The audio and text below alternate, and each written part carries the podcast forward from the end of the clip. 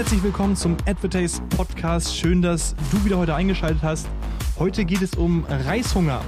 Wer oder was ist Reishunger? Reishunger ist bekannt aus Höhle der Löwen. Die meisten, die sich im E-Commerce befinden, werden die Marke kennen. Reishunger selber war 2016 bei Höhle der Löwen und ist laut Aussage von Box selber tatsächlich einer der zehn erfolgreichsten Startups, die in Höhle der Löwen waren. Reishunger bietet im Online-Shop über 25 verschiedene Sorten Reis an, darunter auch sehr, sehr exotische Sorten, wie zum Beispiel Klebereis aus Thailand und das Spannende ist, ich wusste es selber auch nicht, dass die 25 Reissorten, die äh, Reishunger anbietet, tatsächlich nur ein Bruchteil von den Reissorten sind, die es äh, auf der Erde gibt.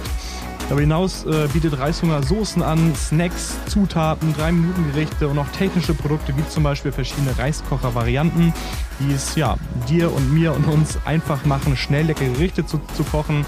Ähm, gefühlt gibt es im, im Food-Segment von Reishunger nichts, was es foodtechnisch nicht gibt und ist mittlerweile auf einen soliden zweistelligen Millionenumsatz gewachsen. Spannend macht, wie ich finde, die Erfolgsgeschichte auf jeden Fall, dass sie gebootstrapped sind. Das bedeutet, dass sie nahezu komplett eigenfinanziert sind, ähm, kein Fremdkapital aufgenommen haben, auch den Deal von Frank Thelen in Höhe Löwen abgelehnt haben und Reißhunger ist, und jetzt befinden wir uns bei dem Thema, worum es heute geht, sehr, sehr stark gewachsen über E-Commerce. Zu Gast ist heute Benjamin Uhlmann. Er selber ist CCO bei Reißhunger, sprich Chief Commercial Officer und ist erster Ansprechpartner bei Reishunger, wenn es um E-Commerce-Themen gibt.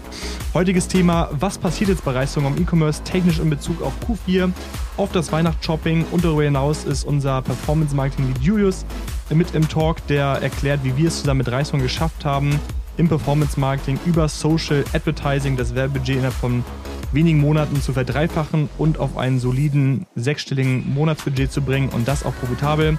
Bleibt auf jeden Fall bis zum Ende dran, denn Benny erzählt ganz am Ende auch im Podcast, warum gerade auch Q1 eine so entscheidende Rolle spielt für sie im Food-Segment.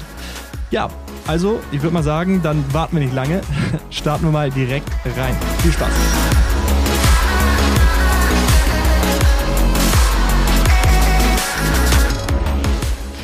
Ja, hallo und herzlich willkommen zum Advertise Podcast. Heute sitze ich mit Julius und mit Benny im Gespräch. Ähm, herzlich willkommen an euch beide.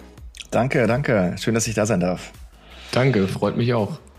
Sehr cool. Ja, wir sitzen heute beide in Berlin. Julius war im Homeoffice, ich sitze hier im WeWork. Äh, du sitzt wahrscheinlich in Bremen, Benny, oder? Ja, genau. Ich sitze hier bei uns im Büro, äh, fast direkt an der Weser, mitten in Bremen. Es regnet gerade mal wieder draußen, typisch norddeutsch. Ja, bei uns auch in Berlin. Also von daher haben wir, das haben wir schon mal gemeinsam. Ich habe ja, ähm, oder mit der Einleitung habe ich ja schon ein bisschen drüber erzählt, was ihr, was ihr macht. Ne? Und äh, vielleicht äh, ist Reishunger dem einen oder anderen auch ein Begriff, aber vielleicht kannst du nur ganz kurz erzählen, Benny, ähm, was ist Reishunger und was machst du überhaupt dort? Ja, also was ist Reishunger? Also wir sind äh, jetzt seit äh, über zehn Jahren in Deutschland und in Europa am Markt und bei uns dreht sich im Endeffekt alles ums Reiskorn. Das heißt, wir ähm, sind ein, ein äh, äh Direct-to-Consumer, ein D2C-Unternehmen hier aus Bremen, äh, welches äh, ein Produktsortiment geschaffen hat äh, mit einem starken Bezug zum Thema Reis. Und dazu gehören neben dem ähm, ganz normalen Reiskorn an sich, äh, das wir in über 20 Sorten verkaufen. Natürlich auch unsere Reiskocher, verschiedene ähm, Sushi, Curry, ähm, Sommerrollen, äh, Zutaten und wir arbeiten sehr viel mit, mit verschiedenen Rezeptboxen, versuchen halt also wirklich unseren Kundinnen und Kunden mh, hm, eine ähm, eine möglichst einfache Lösung anzubieten, damit sie zu Hause die Gerichte einfach und lecker nachkochen können, wie sie sie vielleicht aus dem Asienurlaub kennen. Ich denke mal, hm, das beschreibt uns ähm, uns ganz gut. Ähm, meine Aufgabe hierbei ist es, als äh, Chief Commercial Officer den ähm, Verkauf und den Umsatz äh, auf den vielfältigen digitalen Kanälen, auf denen wir unterwegs sind, zu leiten und zu steuern. Und da habe ich auch ein, ein, sehr, sehr, sehr großartiges Team in meiner Hinterhand, welches mich bei diesem Vorhaben unterstützt. Und äh, es sind schon so um die, ähm, ja, ich glaube, 25 äh, Kolleginnen und Kollegen, die mich äh, hier rein ähm, im Digitalmarketing und im Absatz unterstützen. Und ähm, gemeinsam mit unseren weiteren Teams aus dem Produktmanagement, aus dem Operations, ähm, würde ich mal sagen, haben wir in den letzten zehn Jahren eine ziemlich erfolgreiche Geschichte hingelegt und sind ziemlich stolz auf das, was wir geschaffen haben. So, wer mehr erfahren möchte, kann natürlich einfach auf reishunger.de schauen. Das erklärt ja doch noch mal einiges, wenn sich einige vielleicht fragen, wie man eigentlich mit Reis online Geld verdient. Mhm. Sehr cool, ja, da müssen wir im Nachhinein nochmal verhandeln, äh, ob die Zuhörer und Zuhörerinnen nochmal irgendwie einen Rabattcode kriegen. Benny, aber das machen wir, das machen wir nach dem Podcast. Ähm, genau, also vielleicht einmal so ein bisschen, um das einzuordnen, in welchen Größenverhältnis sich das bewegt. Weil äh, jetzt hast du gesagt, ihr wart letzten Jahre sehr erfolgreich. Also vielleicht kannst du einmal, das soll jetzt nicht so tief gehen, aber einmal so eine kleine Entwicklung einmal irgendwie beschreiben. Von, von wann kommt ihr, von wo und wo seid ihr jetzt? Also wie viele Mitarbeiter habt ihr, wie viel Umsatz macht ihr, in welchen Größenverhältnissen bewegt sich das? Also wir kommen halt ähm, aus einer ganz kleinen Halle. Unsere zwei Gründer haben vor ungefähr zehn Jahren ähm, angefangen, Reis zu vertüten und diesen zu versenden, haben alles selbst gemacht. Und das beschreibt so ein bisschen unsere Philosophie, die mich bis heute angehalten hat, dass wir nämlich komplett gebootstrapped sind und als eines der relativ wenigen Startups heutzutage ähm, überhaupt keine Investoren drin haben. Äh, Reishunger gehört noch zu 50 Prozent unseren beiden Gründern. Und ähm, das hat natürlich zwei Nebeneffekte gehabt in den letzten Jahren. Zum einen sehr viel Freiheit und zum anderen muss man natürlich auch schauen, hey, wie kann ich eigentlich profitabel wachsen?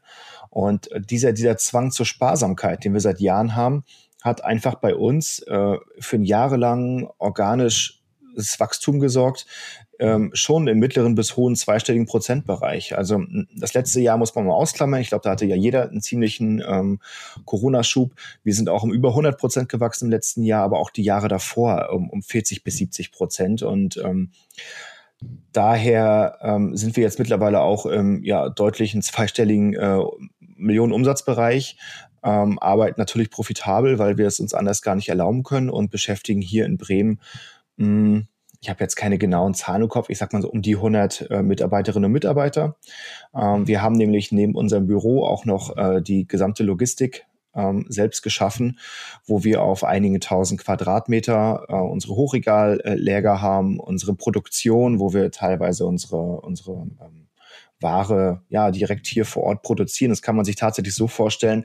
Auf der einen Seite der Halle äh, kommen die Container aus, aus aller Welt an und, und werden entladen und die Lebensmittel kommen in sehr großen äh, Säcken und auf der anderen Seite der Halle kommen die kleinen DHL-Pakete raus. Und alles, was mhm. dazwischen stattfindet, äh, haben wir komplett äh, vertikalisiert und ähm, und, und own halt ähm, unser Businessmodell vom, vom Einkauf äh, auf der gesamten Welt bis hin zur Übergabe des Pakets an DHL. Mhm. Spannend.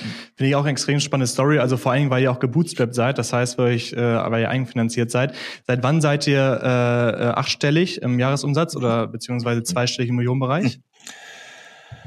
Ähm, seit vorletztem Jahr, glaube ich, 2019. Ich, ich glaube mhm. so ungefähr. Ja, ich bin mir gerade mhm. gar nicht ganz sicher. Okay. Okay.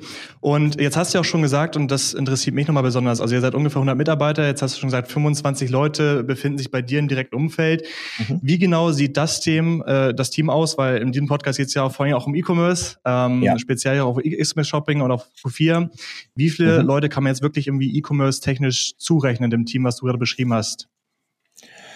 Ähm, am Ende des Tages äh, ist dann die Definition immer ein bisschen schwierig. Ähm, bei, ja, bei uns ist es halt so, wir haben halt aus, aus, aus meinem Commerce-Team ist halt das gesamte Produktmanagement ausgeklammert und eigentlich auch alles, was mit Operations zu tun hat.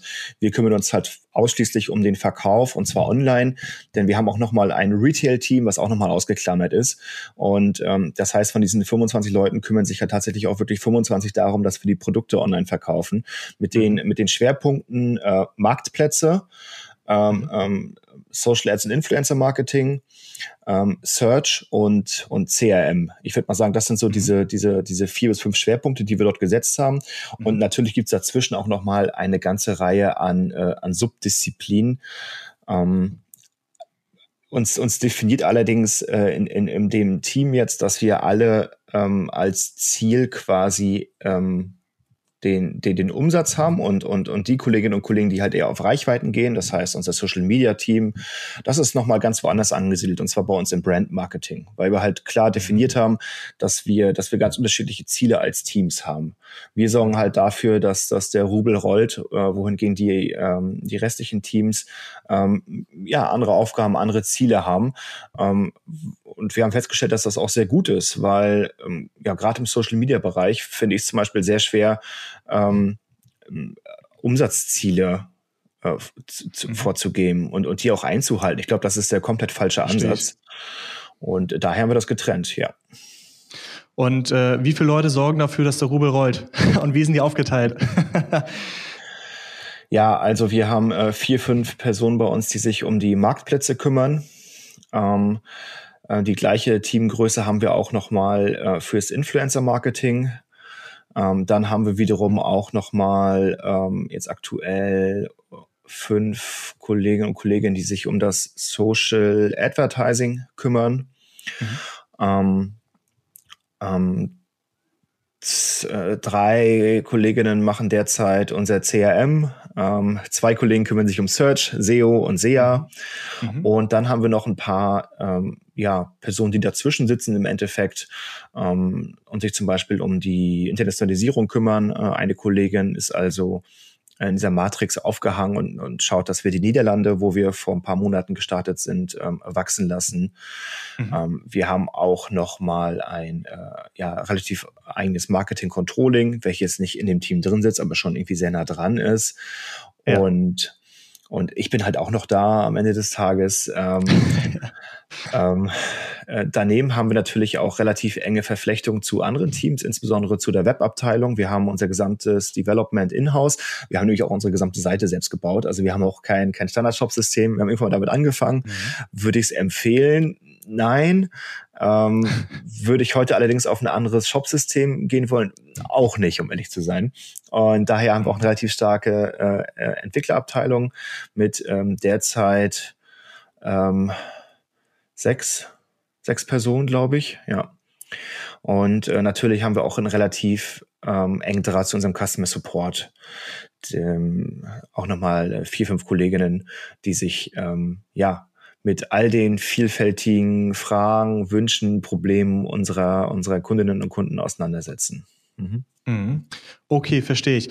Ähm, jetzt ist das Thema heute ja auch Q4 und vor allem auch Weihnachtsshopping. Wie kann ich mir Q4 bei euch also ganz grob auf der Metaebene vorstellen? Also wie entwickelt sich der Umsatz in welchem Quartal? Also wie relevant ist das Q4 für euch? Ich weiß ja, dass im Sommer auch viel los war. Wie ist das? Auch vor allen Dingen, weil du auch gesagt hast, das war ganz spannend. Hey, wir können auch irgendwie gucken, was in Q1 irgendwie los ist. Das ist für uns im Food-Segment auch super äh, interessant. Mhm. Ja, vielleicht ja. kannst du mal durchgehen. Q1 bis Q4 ähm, ja, wann rollt der Rubel besonders und äh, wie ihr gemeint ist aufgeteilt?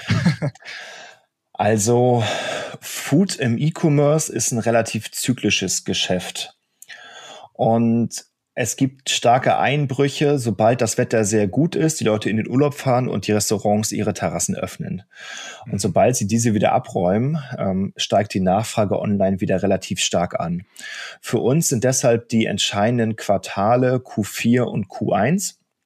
Wobei ich mittlerweile fast schon ein größerer Freund von Q1 als von Q4 bin.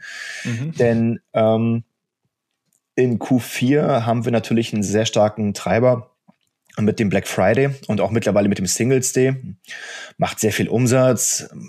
Am Ende des Tages bleibt aber nicht so viel hängen. Zudem haben wir auch sehr viele Kunden in Q4, die Weihnachtsgeschenke kaufen. Ähm, ist eine schöne Sache, sind allerdings nach meinem Verständnis auch nicht die Kunden mit dem größten Customer Lifetime Value, mhm. die man sich äh, holen kann. Die kommen nämlich tatsächlich erst in Q1. Und man sieht es wirklich auch bei uns äh, in der Google Search Konsole, wie die Nachfrage vom 31.12. zum 1. Januar explodiert, weil sich die Menschen einfach gesünder ernähren möchten, weil sie einfach wissen wollen, hey, wie kann ich meinem Körper was Gutes tun? Und ähm, sich einfach sehr, total stark für, für, für eine andere Ernährung interessieren und damit einhergeht natürlich auch für die Produkte und Lösungen, die wir häufig anbieten. Und ähm, aus, aus dem Grund ja, bin ich mittlerweile ein größerer Fan von Q1. Ähm, und, und dennoch würde ich mal sagen, ist für uns ähm, gesamtwirtschaftlich das vierte Quartal immer noch wichtiger. Mhm. Mhm. Ja, und jetzt ist halt natürlich die große, große Frage, wie bereitet man sich auch sowas vor? Ähm, äh, es ist halt, es ist halt ähm, für uns im Marketing trivial, um ehrlich zu sein. Denn wir müssen einfach nur an so ein paar Schieberegeln drehen und die Budgets auf und zu machen. Was allerdings die große Kunst ist, ist die Warenverfügbarkeit zu Q4 Und auch Logistik, würde ich denken, oder? Die gesamte also, Logistik, die gesamte vor allem, Operations. Auch macht. Mhm, ja, ja gerade jetzt. Die Containerpreise haben sich, ähm, haben sich fast verachtfacht innerhalb der letzten zwölf Monate, wenn ja. man dann überhaupt einen bekommt. Ich habe heute gerade wieder gelesen, dass viele Branchen immer noch massiv strugglen, insbesondere die, die, die Fahrradbranche ist total, ähm, wird total gedrückt. Und und ähm, auch bei uns ist es so, dass wir uns schon im Frühjahr darüber Gedanken machen, die Ware rechtzeitig im Q4 vor Ort zu haben. Denn wir dürfen ja auch nicht vergessen, wir hatten äh, insbesondere in diesem Jahr noch durch die verschiedenen äh, Lockdowns total äh, krasse Sondereffekte. Also äh, in den innerhalb der Lockdowns gab es eine, gab's eine absurde Nachfrage nach unseren Food-Produkten ähm, mhm. und wir mussten ähm, permanent versuchen sicherzustellen, dass die Ware da ist und und ähm, wir sind kaum aus dem Lockdown raus im, im Frühjahr ähm, und mussten uns schon wieder damit beschäftigen, dass in, in Q4 die Ware rechtzeitig dort ist und die Lieferketten bei unseren Lebensmitteln sind teilweise sehr lang. Wenn man ja. äh, Lebensmittel direkt aus, aus Indien ähm, oder aus Asien, äh, aus Südostasien bezieht, dauert es manchmal einfach seine Zeit, bis sie produziert sind, bis die äh, vor Ort sind. Und äh, daher ist unser, unser viertes Quartal fast schon durch, weil wir können jetzt eh nichts mehr retten. Was Verstehe. da ist, können wir ja. verkaufen. Und wir beschäftigen uns jetzt halt eher mit der Warenverfügbarkeit im, im Frühjahr oder beziehungsweise im Winter. Mhm. Mhm. Okay, spannend. Jetzt sind ganz viele Fragen bei mir aufgeploppt. Wir müssen gucken, dass wir den, roten Faden beibehalten können. Jetzt hast du auch gerade gesprochen, dass ihr äh, allgemein auch Logistik oder auch bezüglich des Supports auch äh, gucken müsst, wie ihr da mit den äh, ja, Kapazitäten irgendwie handelt. Wie ist das? Stellt ihr euch irgendwie, keine Ahnung, Werkstudenten teilweise noch ein oder ähm, Teilzeitkräfte, die nur, nur für gewisse Monate wie da sind? Oder wie handelt ihr das dann? Oder ist das gar nicht so stark äh, ähm, schwankend, dass es das gar nicht notwendig ist? Ähm, meinst du jetzt insbesondere in der Logistik, in den Operations wahrscheinlich, oder? Ähm, überall in den äh, Segmenten, wo du sagst, dass dort andere Kapazitäten gebraucht werden als in den anderen Quartalen. Mm, das betrifft bei uns tatsächlich großteils die, die, die, die Logistik. Das mhm. heißt tatsächlich die, die Produktion von, von unseren Produkten sowie das, das Verpacken äh, und die schlussendliche Übergabe an DHL. Mhm. Ja, das ist tatsächlich etwas, wo wir genauso wie der Rest des, des Marktes wahrscheinlich äh, derzeit ein paar Probleme haben. Es, es ist einfach gar nicht so leicht, ähm, gute Mitarbeiterinnen und Mitarbeiter zu finden, ähm, auf die man sich verlassen kann und äh, mit denen wir gemeinsam durch dieses, durch diese, durch diese teilweise anstrengende Zeit gehen können. Ähm, Gerade in Bremen ist halt, ein, ist halt ein großer Logistikstandort, gibt es auch natürlich ein, ein, ein, einen starken Kampf um, um Arbeitskräfte. Jetzt hat Amazon hier gerade noch ein riesiges Lager ein paar Kilometer entfernt äh, hingesetzt. Ähm, das zieht natürlich alles die Leute aus dem Markt. So, dass wir halt natürlich hier auch schauen müssen, hm, dass wir uns mit mit äh, tatsächlich auch natürlich mit Zeitarbeitern, mit Studentenjobs äh, mhm. äh, und so weiter über Wasser halten. Aber ähm, generell ist es ist es nicht nicht, nicht, nicht einfach. Wir, wir versenden dieses Jahr aus Bremen, ich, ich denke mal, ungefähr 450.000 Pakete. Und wer schon mal ein Paket verschickt hat, weiß, wie viele Handgriffe da drin hängen und kann dadurch auch ungefähr abschätzen, wie viele Leute da tatsächlich auch mit dranhängen, um das zu ermöglichen. Mhm. Mm. Und ehrlicherweise habe ich auch gar keine richtige Antwort, wie wir das äh, schaffen werden. Ich denke mal, dass es ähm, wieder sehr viel Improvisation äh, sein wird und dass wir ähm, auch ein bisschen Glück brauchen, dass alles gut funktioniert. Ähm, und, und, am Ende des Tages ist es manchmal auch vollkommen egal, ob man die Pakete ähm, rechtzeitig rauskriegt, denn letztes Jahr Black Friday war es auf einmal so, dass, dass, dass hier im, äh, im DPD-Depot ähm, über 100 Container herumstanden und keiner so genau wusste, was da eigentlich los ist. Und äh, es hat keine Rolle gespielt, ob wir die Pakete nach zwei oder nach vier Tagen übergeben haben, weil sie danach erst einmal in der Woche verschollen waren. Und äh, wenn du es also, wenn du es also mit deiner Vorbereitung äh, über das ganze Jahr perfekt hinbekommst, äh, dein Geschäft in Q4 so auszurollen, äh, dass alles läuft, können dir externe Faktoren trotzdem nochmal so einen richtig schönen äh, Stock in die Speichen werfen. Und äh, ja. Verstehe ich. Verstehe ich. Und ähm, was mich interessieren würde ist, äh, jetzt hast du gesagt, Q4 spielt eine große Rolle. Du hast gesagt, Singles Day spielt eine große Rolle, ähm, Black Friday spielt eine große Rolle. Mhm. Es gibt viele Leute, die äh, dann auch, also mal als Geschenk, ich weiß, ihr habt auch sehr viele Bundles und da tut ihr ziemlich viel, um das, äh, sagen wir auch, viele Anreize einfach zu liefern, da tolle Geschenke auch draus zu bauen. Wie kann ich es mir jetzt wie gerade vorstellen? Wir haben jetzt heute den 14. Oktober. Wie sieht die Umsatzkurve bei euch aus? Also ähm, merkt man jetzt schon wie einen Anstieg oder wann kommen die ersten Peaks? Kommt das dann tatsächlich erst an der Black Friday? Äh, vielleicht kannst du einmal kurz äh, was dazu sagen, äh, Benny, wie es gesamtheitlich ist und dann du, du Julius, gleich, wie es Performance-Marketing technisch ist. Mhm. Ähm, ja, wie kann ich mir diese Kurve jetzt vorstellen? Ist das schon ein Anstieg oder wie stark ist der? Wie ist das? Wir sehen den Anstieg seit September. Und der Oktober gerade jetzt ähm, ist noch ein bisschen noch ein bisschen verhalten. Also die die grundsätzliche Nachfrage, das sind ja auch alles Sachen, die kann man sich wunderbar bei Google Trends anschauen. Ähm, die steigt jetzt eigentlich von Woche zu Woche ähm, bis bis hin zu äh, ja so zwei Wochen vor Weihnachten würde ich mal sagen. Und ähnlich fällt sich auch natürlich die Umsatzkurve ähm, die natürlich aber durch, durch relativ krasse Amplituden durchbrochen wird, wie jetzt mhm. dem Black Friday, wie jetzt auch äh, der Singles Day und natürlich auch durch weitere Aktionen, die wir auch regelmäßig noch dazwischen setzen. Denn eines haben wir in den letzten Jahren gelernt, ähm, auch wenn wir jetzt so ein bisschen getrieben sind von den verschiedenen Events, die anstehen, Singles Day, Black Friday und Weihnachten, äh, auch wenn wir da getrieben sind, ähm, äh, warten die Kunden nicht auf uns. Und wir müssen trotzdem weiter Vollgas geben und aktiv auf unsere Kunden zugehen und von, von, von Woche zu Woche, von Tag zu Tag einfach überlegen, hey, welche Umsatzkanäle können wir jetzt geschickt aufschlüsseln? Wie können wir, wie können wir hier und da nochmal kleine, kleine Spitzen in unsere Umsatzkurve hineinbringen? Und ähm, und ähm, das ganze App dann, ähm, ja, eine Woche vor, vor Weihnachten würde ich mal sagen, ungefähr ab, plus minus ein paar Tage. Und äh, ist dann natürlich über die Feiertage auf einem recht äh, niedrigen Level. Und was ich dann gerade gesagt habe, auch schon ab dem 1. Januar geht's dann wieder mit Vollgas weiter bis ungefähr Ostern.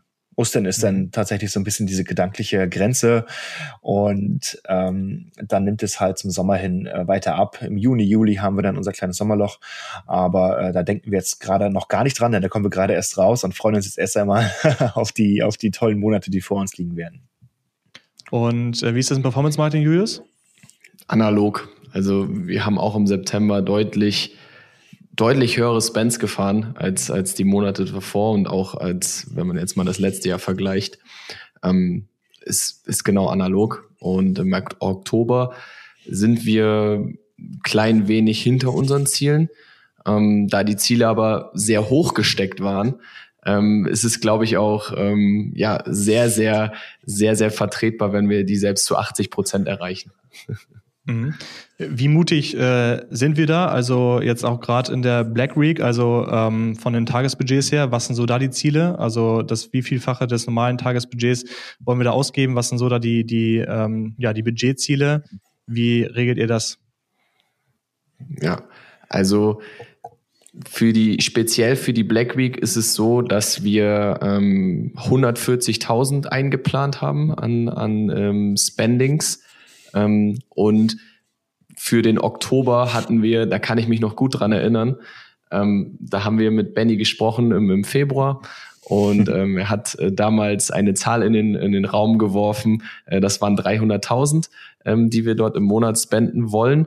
Ähm, wo alle erstmal gesagt haben, oh, das ist aber sehr ambitioniert, weil, ähm, ja, ich weiß nicht, Benny, letztes Jahr hattet ihr sehr, sehr viel weniger gespendet, ich glaube ein Zehntel. Ähm, und das ist ähm, dann schon ähm, eine Zahl, wo man sagt, okay, ja, lass uns daran arbeiten, die zu erreichen. Und da sind wir ja seit Februar dran. Und ähm, ja, wie ich schon gesagt habe, wenn wir die zu 80 Prozent erreichen, dann sind wir bei 240. Und das ist, äh, denke ich, auch schon ja, ein, ein deutliches Wachstum. Also das ist, ich glaube, Benny, korrigiere mich da, aber ich glaube, ähm, die Social Ads sind euer ähm, stärk, stärkst, am stärksten wachsendster Kanal ähm, in den ganzen Vertriebskanälen, die ihr habt, glaube ich. Ne? Ja, definitiv. Also ähm, ich, ich habe jetzt nicht jeden kleinen Kanal gerade auf dem Schirm und das relative Wachstum ist vielleicht hier und da noch ein Ticken stärker, aber äh, wenn wir wirklich von den relevanten Marketingkanälen sprechen, dann sind unsere Social Ads gerade schon das, was wir am, am aller, aller, aller stärksten skalieren. Und ähm, das wurde auch Zeit. Wir haben es jahrelang versucht, haben es jahrelang nicht richtig hingekriegt. Mein Ziel ist immer noch ganz klar, dass wir, dass wir einen Monatsumsatz von einer Million Euro über Social Ads erreichen werden und ähm, das innerhalb der nächsten zwölf Monate. Und das werden wir auch schaffen. Und ähm, dafür müssen wir halt einfach äh, so weitermachen, wie wir, es bisher gemacht haben und äh, mutige Entscheidungen treffen. Ähm, bisschen, bisschen, bisschen Glück muss natürlich auch ab und zu mal dabei sein und äh, von, von daher äh, wir sind nicht aufgestanden, um als Zweitbester den Platz zu verlassen halt. Ne? Äh, ja, absolut. Da gehen wir weiter Gas. Sehr gut. Sehr guter Antritt. Ähm, jetzt hast du gesagt, es ist wichtig, mutige Entscheidungen zu treffen. Was sind denn da mutige Entscheidungen? ja, was eine mutige Entscheidung? Also die erste Entscheidung ist erst einmal, ähm, dass, dass man, äh, also wenn wir bei den Social Ads bleiben, dass man jetzt äh, iOS 15 nicht als Risiko, sondern als Chance versteht. Ähm, ich, ich sehe in meinem LinkedIn-Feed permanent Leute, die, die sich über iOS äh, 14.5, äh, ich hatte gerade 15 14.5 beklagen und, ähm, und einfach sagen, oh Gott, ich weiß gar nicht, wie ich mein Geld ausgeben soll und so weiter und so fort. Das sind aber genau die Leute, die es vorher auch nicht wussten. Denn äh, sind wir mal ehrlich, bereits vor iOS 14.5 hat Facebook nur Crap-Zahlen reported und man musste sich vorher schon Modell bauen, um zu ermitteln, was jetzt wirklich an Umsatz reinkommt oder nicht. Das ist jetzt genau das gleiche, nur dass sich ein paar Parameter geändert haben. Und ähm, viele können das nicht, viele wollen das nicht. Ähm, viele verlassen sich lieber äh, auf einfachere Kanäle und ähm, ja, ähm, sind vielleicht auch, auch häufig gar nicht äh, von, von ihren Teams dazu in der Lage, ähm, die, dieses, dieses Zahlenwerk zu durchdringen und äh, reduzieren ihre Budgets. Äh, gut für uns, weil ähm, dadurch äh, sinkt natürlich auch der, der gesamte CPC oder CPM in den Social Ads wieder und wir können eigentlich äh, profitabler wachsen noch, als es äh, der Fall gewesen wäre, wenn, äh, wenn Apple kein Update rausgebracht hätte. Und mhm. ähm, ja, diese Entscheidung zu treffen, dass man jetzt einfach sagt, hey, ähm, iOS 14.5 ist für uns jetzt äh, kein Risiko, sondern ist für uns halt eine Chance. Ähm, ich glaube, ähm, das war, das war eine relativ mutige Entscheidung, die wir getroffen haben. Mhm. mhm. Und ähm, äh, ja, äh, vor allen Dingen auch ähm, ähm, sehr, sehr viel Mut im, im Content zu beweisen, äh, war für uns ein Schlüssel, ähm, der, zu, der, zu, der zu Erfolg geführt hat, weil wir uns äh, jahrelang ja, wollten wir quasi unsere Marke so ein bisschen schützen und wir wollten halt das Aussehen unserer Marke schützen und wir wollten halt nicht, dass es zu ähm, ja, dass, dass, dass, dass unsere Marke einfach so ihren, ihren visuellen Kern verliert. Und diese, diese Furcht haben wir einfach ein bisschen aufgegeben und haben einfach viel mehr herumexperimentiert. Wir haben äh, mit viel mehr Menschen aus unserem Umfeld zusammen Content produziert, sind einfach neue Wege gegangen und waren so mutig, diese einfach mal auszuprobieren und zu schauen, wie unsere, wie unsere äh, Zielgruppen ähm, darauf reagieren. Und äh, wir wurden durch die Bank positiv überrascht. Ähm, von daher kann ich halt auch hier nur daran äh, dazu appellieren, ähm, im inhaltlichen Bereich ähm, mehr Mut zu beweisen und einfach Dinge auszuprobieren. Mhm. Was waren äh, deiner Meinung nach die Game Changer beziehungsweise die, ja, die Schlüsselfaktoren Jös, vielleicht zwei, drei Schlüsselfaktoren, äh, wie es jetzt geschafft habt, weil es ist ja schon recht beachtlich, ähm, sag mal, den Spend so stark zu steigern über ein ist immer das relativ, aber doch über so einen kurzen Zeitraum. Was waren so die zwei, drei Schlüsselfaktoren im Performance Marketing oder für Social Ads? Ja. Willst du anfangen, Julius? ja, sehr gerne. ähm, also ich, ich denke, Schlüsselfaktor Nummer eins ähm, war ganz klar das Volumen der Ads. Ähm, wir haben natürlich mit steigenden Spendings müssen wir auch immer mehr Ads testen, um äh, ja, ich sage mal, von zehn Creatives zwei ins Prospecting zu bekommen, die wir, die wir skalieren können. Und ein zweiter großer Schlüsselfaktor war, denke ich, auch ähm, das Implementieren von, von UGC und einfach noch ein bisschen besser ähm, die, die Plattform verstehen, wie, wie sie denkt, auf was Leute auf der Plattform ansprechen und ähm, daraufhin zu optimieren. Ja, also wir haben am Anfang sehr, sehr viel Volumen, äh, sehr, sehr viele Creator getestet und ähm, daraufhin dann ja Winning Creator gefunden, mit denen wir ähm, ja auch weiter zusammenarbeiten und wo wir auch dann entsprechend andere Varianten produzieren können, die wir dann äh, weiterhin skalieren können. Genau. Mhm. Wie siehst du das, Benny? ähm, ja, also ich, sehe da natürlich ein paar andere Schlüsselfaktoren erst einmal. Und ähm, der, der wichtigste Schlüsselfaktor, damit wir überhaupt äh, ein bisschen skalieren konnten, war Fokus. Ähm, und zwar in allen Bereichen. Das heißt, dass wir uns personell stärker fokussieren. Äh, meine Kollegin Lisa hat halt äh, als einzige Aufgabe von uns jetzt bekommen, äh, dass sie, dass sie die Social Ads halt äh, äh, ins Ziel managen soll. Und das macht sie hervorragend. Und sie hat äh, bis vor bis vor äh, vier fünf Monaten überhaupt keinen Kontaktpunkt zu denen gehabt, sondern kam eigentlich eher aus dem aus dem Projektmanagement ähm, von von Kreativen und von verschiedenen Content-Projekten und hat das übernommen und ähm, äh, fährt das richtig sauber ins Ziel. Und das schafft sie halt bloß, weil sie sich mit dieser einzelne, mit dieser einzigen Sache äh, auseinandersetzt, von morgens bis abends. Und ähm, auch gerade gestern haben wir darüber gesprochen, hey, wollen wir nicht versuchen, auch mal äh, auf, auf, auf anderen Plattformen wie Reddit oder Pinterest ähm, Advertising erfolgreich zu sein? Und da war dann am Ende des Gesprächs die klare Aussage, nein, auf gar keinen Fall. Also ähm, lassen wir links und rechts jetzt was liegen, wenn wir es nicht machen? Mit Sicherheit. Ähm, aber ähm, wir würden viel mehr liegen lassen, wenn wir uns jetzt nicht auf dieses eine Thema fokussieren. Und ich meine, äh, jeder kennt es, ja, auf, auf, auf je, wenig, oder je weniger Sachen man im Fokus hat, äh, auf je weniger Sachen wir uns alle konzentrieren, desto besser ist das Ergebnis.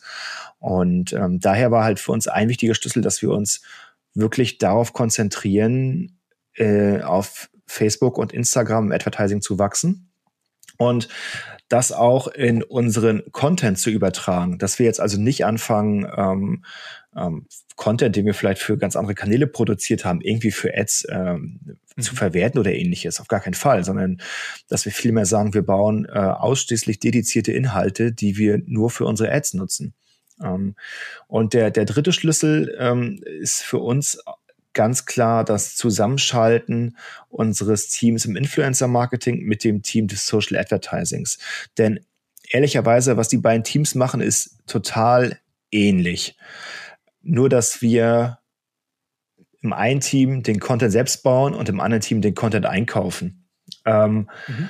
Und die, die, äh, die Grenzen zwischen Social Advertising und Influencer Marketing sind ziemlich fließend, so dass wir also auch hier festgestellt haben, ja, mit einer stärkeren Zusammenarbeit, äh, mit gemeinsamen Zielen. Wir arbeiten bei uns mit OKRs und haben jetzt auch im letzten äh, Zyklus äh, gemeinsame Ziele innerhalb dieser Teams definiert. Mhm. Ähm, können wir viel erfolgreicher sein, als wenn beide Teams auf eigene Ziele zuarbeiten. Insbesondere auch unter dem Aspekt, den Julius gerade genannt hat, dass halt der, der UGC ähm, der Content, den wir von unseren Influencern bekommen, eine immer größere Rolle spielt ähm, in der Skalierung über, über Content. Ja. Mhm. Okay. Verstehe ich. Spannend.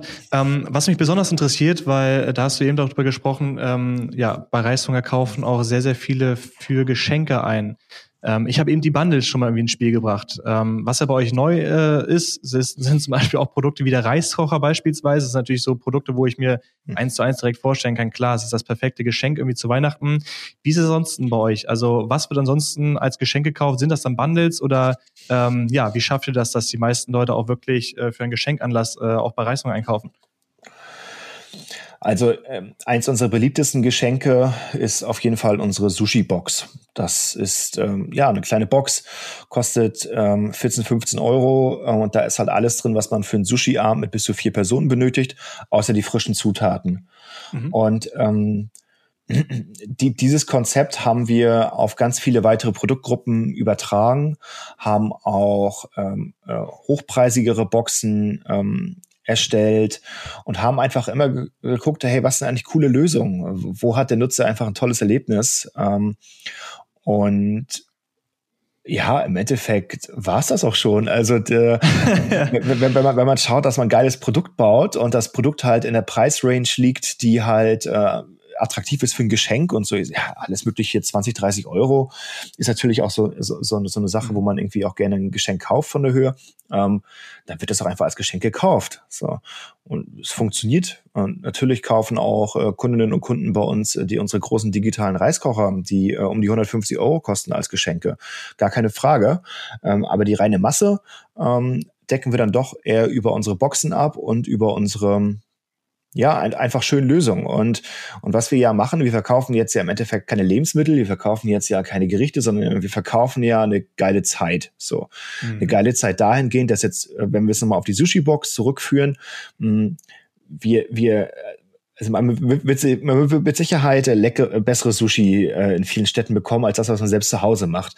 Aber dieses Erlebnis, einfach mit Freunden, mit Family zu Hause zu stehen, so sein eigenes Sushi zu rollen, Spaß dabei zu haben, Gäste Wein zu trinken, das ist es halt, was wir verkaufen. Und äh, das ist es halt auch, was am Ende des Tages verschenkt wird. Nicht das Essen, sondern einfach die geile Zeit. Das heißt, baut ihr noch viele Produkte, wo dann auch dann Food mit eingebaut ist, also wo dann auch trotzdem Reis mit eingebaut ist, oder wie werden die Bundles geschnürt oder macht das eher einen geringen Anteil dann aus, wenn du viel über die Boxen auch sprichst? Wie ist das? Ähm, das macht schon, ähm, äh, bei unseren Boxen ist das der Hauptanteil. Also alle, alle unsere, unsere Boxen haben halt einen sehr starken Reisbezug. Ähm, sie mhm. kommen halt häufig aus einer bestimmten äh, Kochwelt, aus der indischen Küche, aus der thailändischen Küche, jetzt auch neuerdings aus der indonesischen Küche und ähm, bilden häufig ähm, ein, zwei, drei spezifische Gerichte ab aus dieser Welt, die halt auch ja, ich sag mal, jetzt gelingsicher sind. Klar kann immer was passieren, aber wir versuchen halt schon den Leuten auch zu vermitteln, wie einfach es halt auch ist, authentische Gerichte zu Hause zuzubereiten. Und ähm, da ist halt Reis immer der zentrale Aufhänger. Ähm, beim Curry, beim Sushi, äh, es hat immer alles irgendwo viel mit Reis zu tun. Das schon, mhm. ja. Okay. Und wenn jetzt über die Aktionstage spricht, du hast jetzt speziell beim Black Friday und, und den Singles Day auch gesprochen, äh, welche anderen Marketing-Tage gibt es noch? Bewerbt ihr möglichst viel oder sagt ihr, hey, ab irgendeiner Anzahl wäre es auch nicht mehr gut, weil dann wäre es zu viel? Wie geht ihr da strategisch vor? Äh, du meinst jetzt über das gesamte Jahr oder über Q4 äh, jetzt? In Q4. In Q4. Wir ähm, haben äh, parallel laufende äh, Strategien. Zum einen haben wir natürlich unsere Marktplätze, äh, Focus Amazon ganz klar, wo mhm. wir mittlerweile auch in den USA verkaufen, wo wir in eigentlich ganz Europa verkaufen und äh, die folgen natürlich erst einmal ihren eigenen Aktionstagen. Hier muss man einfach immer nur schauen, dass die, dass die Pricings äh, sich nicht mit den Sachen überschneiden, die wir bei uns auf der eigenen Website machen, im eigenen Shop, ähm, dass es halt immer eine gewisse Preishoheit pro Kanal gibt. Und ansonsten ähm, haben wir uns vor ähm, ich glaube, ungefähr anderthalb oder zwei Jahren äh, intern darauf committed, dass wir relativ wenig mit Rabatten arbeiten möchten. Mhm. Und ähm, das führt auch ganz klar dazu, dass man bei uns ähm, im, im CRM, im Newsletter-Marketing oder halt natürlich auch im, äh, im Performance-Marketing vorne raus, äh, äh, bei den Social Ads natürlich, äh, auch über die Influencer, dass man relativ wenig Rabatte bekommt. Äh, Rabatte sind eigentlich eher die Ausnahme. Was es bei uns dafür häufig gibt, das sind äh, verschiedenste äh, Gratisprodukte, die es, die es zum Kauf dazu gibt. Und ähm, diese setzen wir eigentlich durchgehend auf allen Kanälen ein. Da ist es uns jetzt egal, ob wir von Q3 oder von Q4 sprechen. Mhm.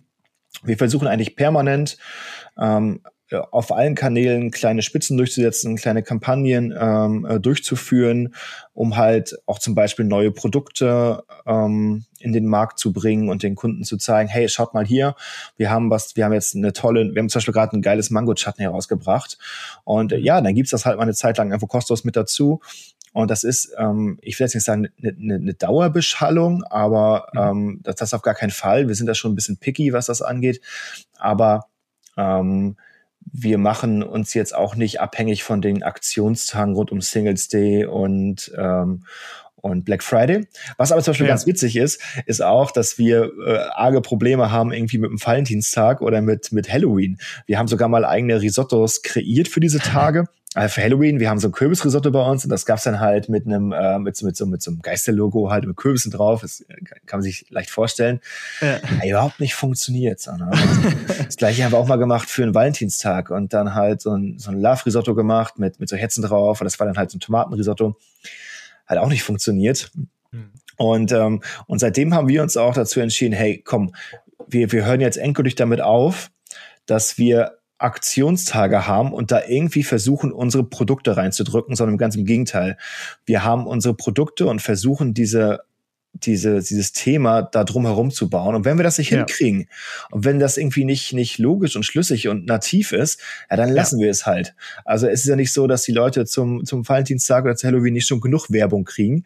Ähm, ja, genau geben wir doch einfach äh, eine Woche später an unsere Kundinnen und Kunden raus und, äh, und bieten denen dafür irgendwas anderes an, was vielleicht viel besser zu Reishunger passt und auch äh, viel besser funktioniert, weil der Werbedruck aus dem Markt direkt wieder rausgenommen wird. Ja, absolut. Ist.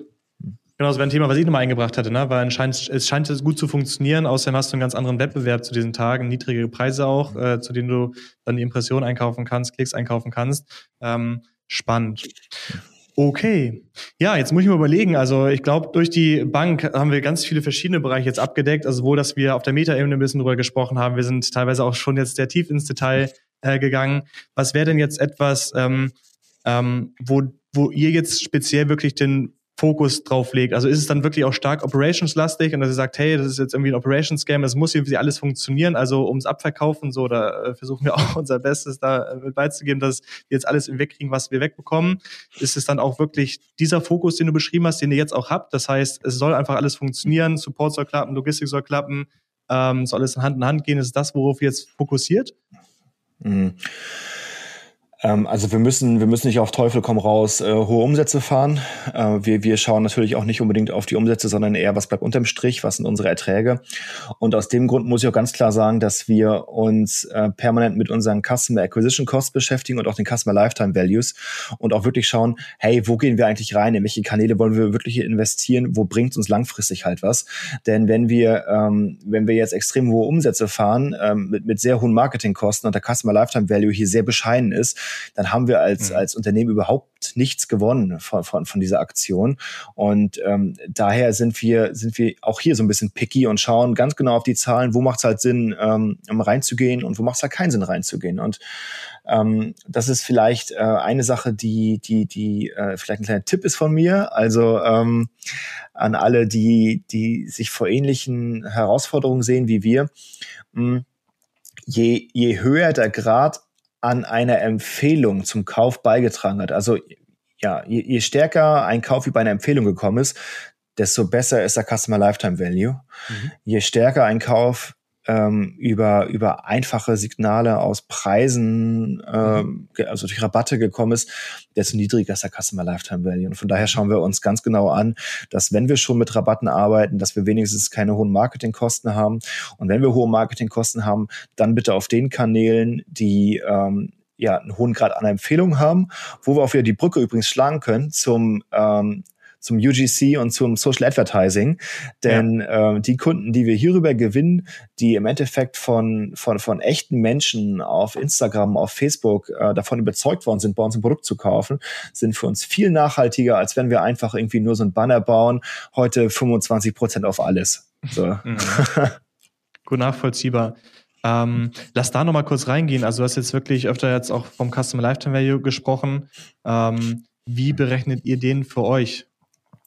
Also wir haben relativ lange Kaufzyklen. Das heißt, dass wir eigentlich äh, frühestens nach sechs Monaten schauen, wie hat sich eine gewisse Kohorte entwickelt. Ähm, allerdings natürlich auch sehr gerne auf 12, 24, 36 Monate schauen. Ehrlich, wie, sorry, sorry, wenn ich unterbreche. Wie mess oder wie, wie legt ihr die verschiedenen Kohorten fest und wie, äh, ja, wie clustert ihr die? Wie, wie ordnet ihr die ein? Also zum einen natürlich auf Monate. Wir schauen uns halt Kunden an, die im Januar, im Februar, im März und so weiter gekauft haben. Mhm. Und wir segmentieren diese nach verschiedenen äh, Hauptkanälen. Das heißt erst einmal äh, Marktplätze äh, oder, oder, oder Webshop. Und hier klassen wir dann noch einmal auf, dass wir sagen, hey, waren das jetzt Kundinnen oder Kunden, die aus dem Influencer-Marketing über Groupon, über MyDeals äh, gekommen sind, haben die Kunden zum Black Friday gekauft oder ähnliches. Wir haben also zu allen Marketingkanälen ähm, äh, ja, separat ausgewiesene Customer Lifetime Values und wissen daher ziemlich genau, welche Kunden für uns wertvoll sind und welche nicht. Mhm. Und wie, wie separiert ihr das dann nochmal in also verschiedene Personas und, und Kohorten, dass ihr sagt, ihr habt jetzt beispielsweise den, weiß nicht, die Geschäftsfrau, den Geschäftsmann, der jetzt irgendwie, äh, sag mal, ein schnelles Gericht irgendwie zaubern will, dann habt ihr die Person, die es wirklich liebt, dieses Erlebnis einfach zu haben. Das heißt, die sehr, sehr gern vielfältig irgendwie kocht. Wie macht ihr das? Oder gibt es eine Möglichkeit? Wie geht ihr da vor? Also, ich muss mir ganz kurz einen Ticken weiter ausholen. Ich selbst, ja. ich selbst komme ja, komme ja aus der Suchmaschinenoptimierung. Ja. Und äh, das ist natürlich ein riesiges Datengame. Und ja. für mich sind Personas Mittel, für Menschen, die zu wenig Fantasie haben, um Sachen aus Daten abzulesen. Daher bin mhm. ich persönlich jemand, der nie mit Personas arbeitet, sondern halt eigentlich immer eher auf, auf Kohorten n größer 1000 schaue. Aha. Und, ähm, und hieraus versuche meine Ableitung zu treffen. Ähm, klar, wir haben schon solche Role Models im Kopf von Kundinnen und Kunden, äh, wie sie bei uns einkaufen, wo sie herkommen, was sie so tun. Die leiten wir allerdings nicht also das bringen wir nicht mit den Customer Lifetime Values in Zusammenhang. Mhm. So. Das ist auch tatsächlich teilweise zu schwierig, denn insbesondere im Influencer-Marketing, ich glaube, wir arbeiten zurzeit mit ungefähr 250 Partnern. Diese Partner haben wiederum alle einzelne Zielgruppen. Ähm, da würden wir uns selbst so ein bisschen verarschen, wenn wir jetzt hier anfangen, ähm, mit Personas äh, zu arbeiten. Im Customer Relationship äh, Management macht das auf jeden Fall Sinn, sich, äh, sich ein paar Personas zu schnappen und mal zu schauen, wen möchte ich jetzt zum Beispiel mit meinem Newsletter adressieren. Mhm. Ähm, aber ich würde auch sagen, dass es fast bloß noch hier Sinn macht, denn auch im Social Advertising ist es ja so, dass wir aufgrund der, der zunehmenden Stärke der Algorithmen gar nicht mehr so stark segmentieren und sagen, wir wollen jetzt äh, 45-jährige Mütter aus Berlin haben, sondern wir sagen halt einfach, hier, äh, mach mal. und äh, der Algorithmus findet schon selbst die passenden Kunden und Kundinnen zum Content. Mhm. Wie ist das, Julius? Also kann man das nochmal challengen, dass man sagt, also ja, technisch äh, bilden wir diese Kohorten nicht mehr, aber irgendwie auf Creative-Seite, dass wir sagen, wir haben jetzt verschiedene, äh, sag mal, ich, jetzt traue ich mir das Wort gar nicht mehr in den Mund zu nehmen, Personas. und wir sagen, wir haben jetzt Creative-technisch, also wie kann ich mir vorstellen, also kannst du das, was Benny sagt, nochmal challengen, dass wir dann doch verschiedene Kampagnen mit verschiedenen Kohorten oder Personas irgendwie haben und das dann doch irgendwie doch messen, in welcher können wir wie viel ausgeben und gibt es irgendwie besonders starke, wie ist das? Ja, also ähm, es ist so, dass wir das ähm, schon aufteilen in unserem, in unserem, in unserem Testing-Katalog, in unserem Backlog, ähm, dass wir schon die einzelnen, also wenn wir jetzt mal nur speziell von UGC sprechen, die einzelnen Creator schon in, ja, aufteilen. Also sprechen wir jetzt Mütter an, die über 40 sind, oder sprechen wir eher die jüngere Generation an, zwischen 25 und ähm, 35? Und es ist, es ist einfach so, dass die User, die in dem UGC etwas zu ihren, ähm, zu ihren äh, Usern vor dem Handy ähm, sprechen, die identifizieren sich auch ähm, mit denen, die sich das halt, die sich das anschauen.